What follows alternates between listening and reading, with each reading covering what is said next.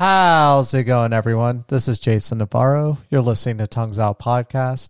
And let's just jump right into today's subject, where essentially I'm doing it again, but uh, I, uh, how do I not talk about this? So uh, I'm tucking my daughter in, um, you know, around this time period. It's like when she starts to go to bed. And uh, she is so adorable, but as she's laying in her crib, I see her. She's like looking at her fingers and like playing with them and talking at the same time, as if like she's imagining something or like telling a story and and playing with her fingers and doing something. And it wasn't like she was just like looking at her hands and and talking. She was like legitimately looked like she was imagining something was going on. There was like a narrative in her mind about her hands and I, am just sitting there watching her, and I, I, just I wanted to cry because I thought it was the cute. I always want to cry every single time I watch my daughter do something new.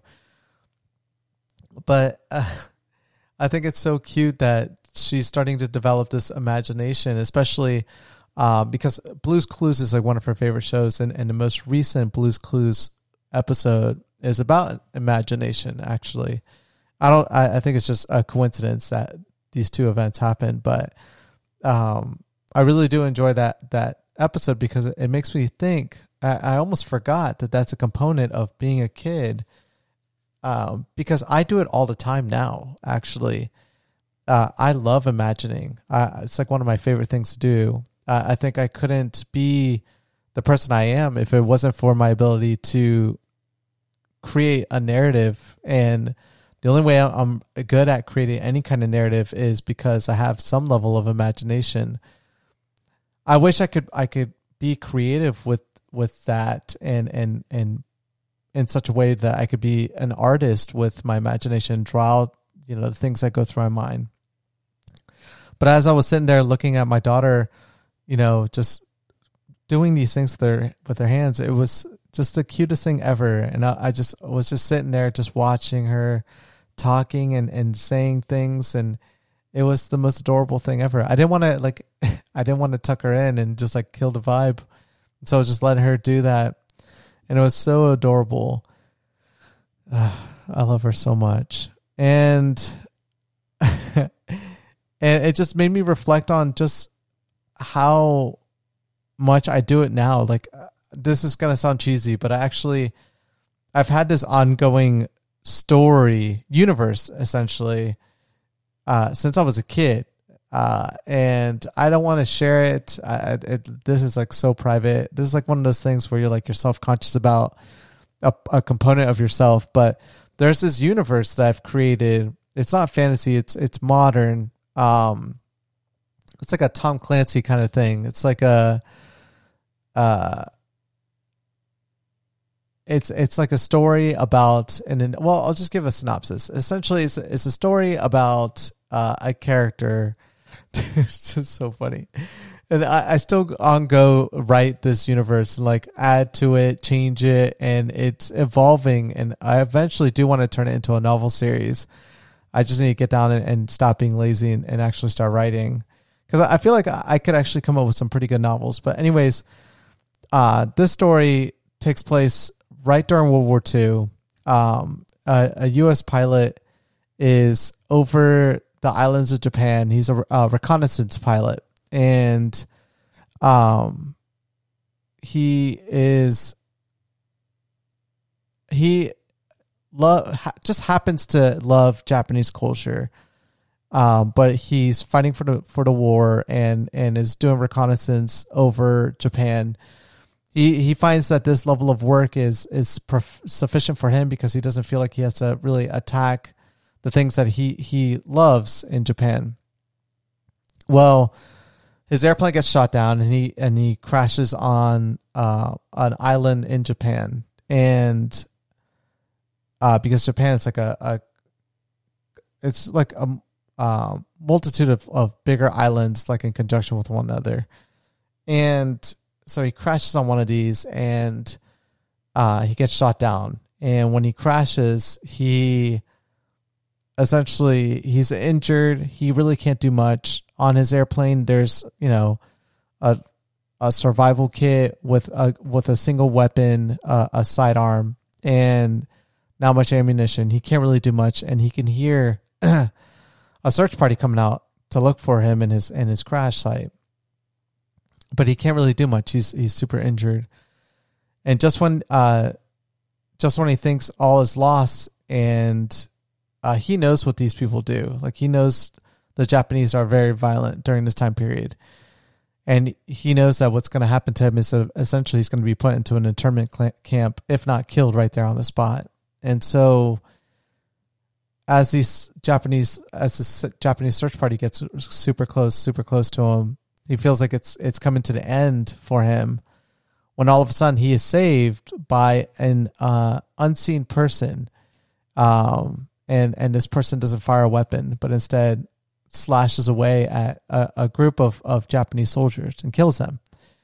Um, and this American has no idea what is going on, but this person reaches out to him and tells him, uh, and, and and he understands Japanese. It's part of his job to to understand Japanese, and he's familiar with with the language. And essentially, this person that just saved his life tells him, you know, um, how injured are you? Are you able to walk? and he tells him, I'm not entirely sure. I can try. And he, with the assistance of this person, is able to get out of the aircraft and escape. But he, he is badly wounded. And this person who saved his life, he has no idea who it is, but it ends up being a um someone that is very accustomed to the samurai way. And essentially he's it's been passed on in his generation, and uh, the the idea of being um, we're not really a samurai. It's like like an almost like a ninja. I mean, ninja is Japanese as well, but essentially, like it's someone that that that takes from both sides. His family has always been like a, mercenaries for hire. Uh, his family history, and they're kind of like a dying generation. Essentially, like all their not many people use that type of weaponry uh, or fight in the style that he fights in. And uh, the American asks him, why did he save him? What was the reason? And the man shares with him that he uh, doesn't agree with, with what is happening and the atrocities of, of the government. And in just that, in that moment, he just happened to be in the right place at the right time. And, um, he's for a long time kind of kept this island like super safe. Uh, like some of the villagers there super safe from like the atrocities that happened by the Japanese military. And he and he's known as a ghost by the Japanese people there because essentially no one no one knows what's killing all these people and they can't find him. The Japanese military is constantly looking for him. They're not entirely sure who is causing, you know, this devastation to them and killing them and they can obviously tell that they're being killed by their soldiers are being killed by someone with a sword. And this American uh, essentially is, lives out in this village with this this man, and he helps heal him up and and um, takes care of him. And inadvertently, this this American is so amazed by the the ability of this person that he essentially learns um, some of his techniques and eventually he doesn't go back to the US immediately. He's assumed to be dead and he takes under the tutelage of this guy, trains under him for years.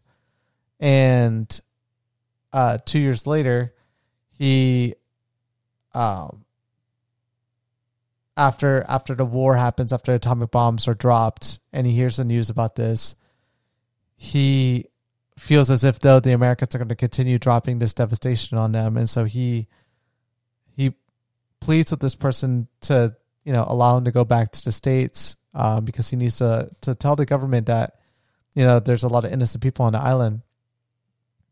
And, and I'm really summar I'm really summarizing this because it's like ten years, no more than that. Sorry, it's like twenty years of of a story, essentially that has just been like worked on, worked on, worked on.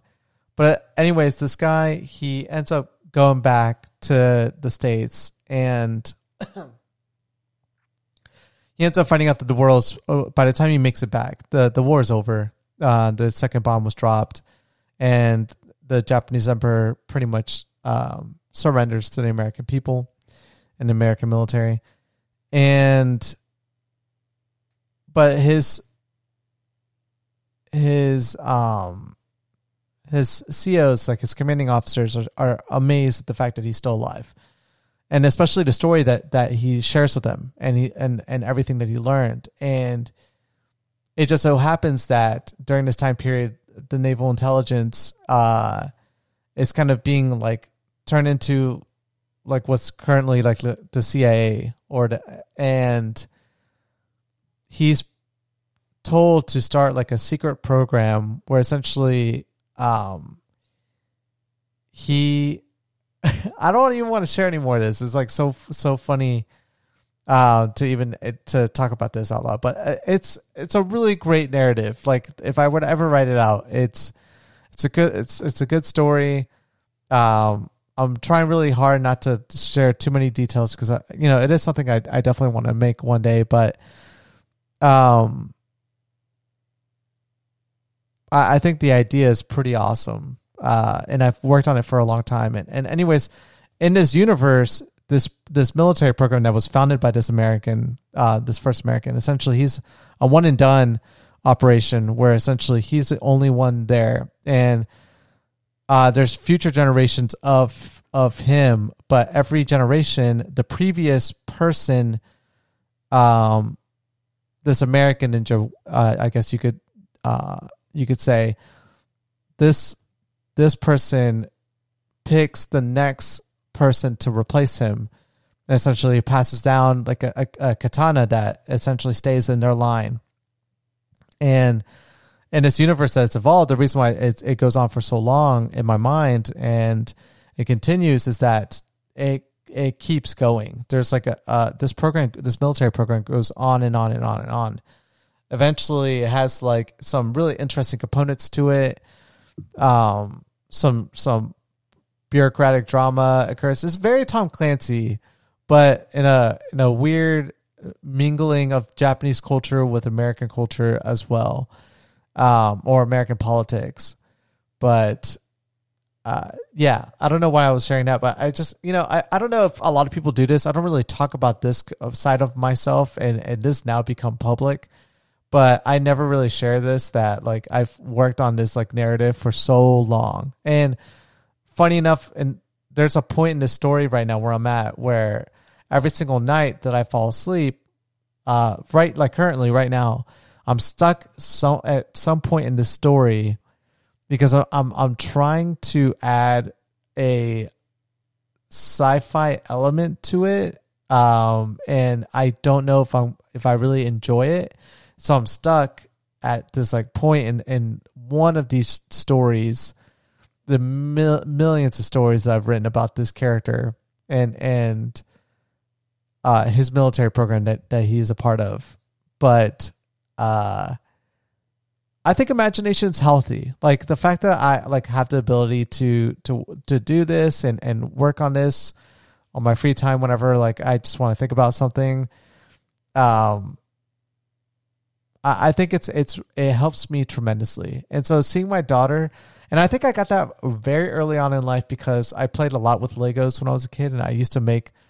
I, I had a ton of Legos. Me and my brother had a ton of Legos, and we would always make like our own stories with our Lego characters. And we had like Star Wars Legos. We had like every like genre superhero Legos, like every like regular Legos, and we would like make whatever we wanted, and we would make like our own narrative and uh, I think it started with there and then just kind of evolved. Um, but anyways, yeah, I just wanted to share that with everyone. uh, thank you guys so much though. Um, uh, for listening to today's podcast and I'll catch you guys mañana. Peace.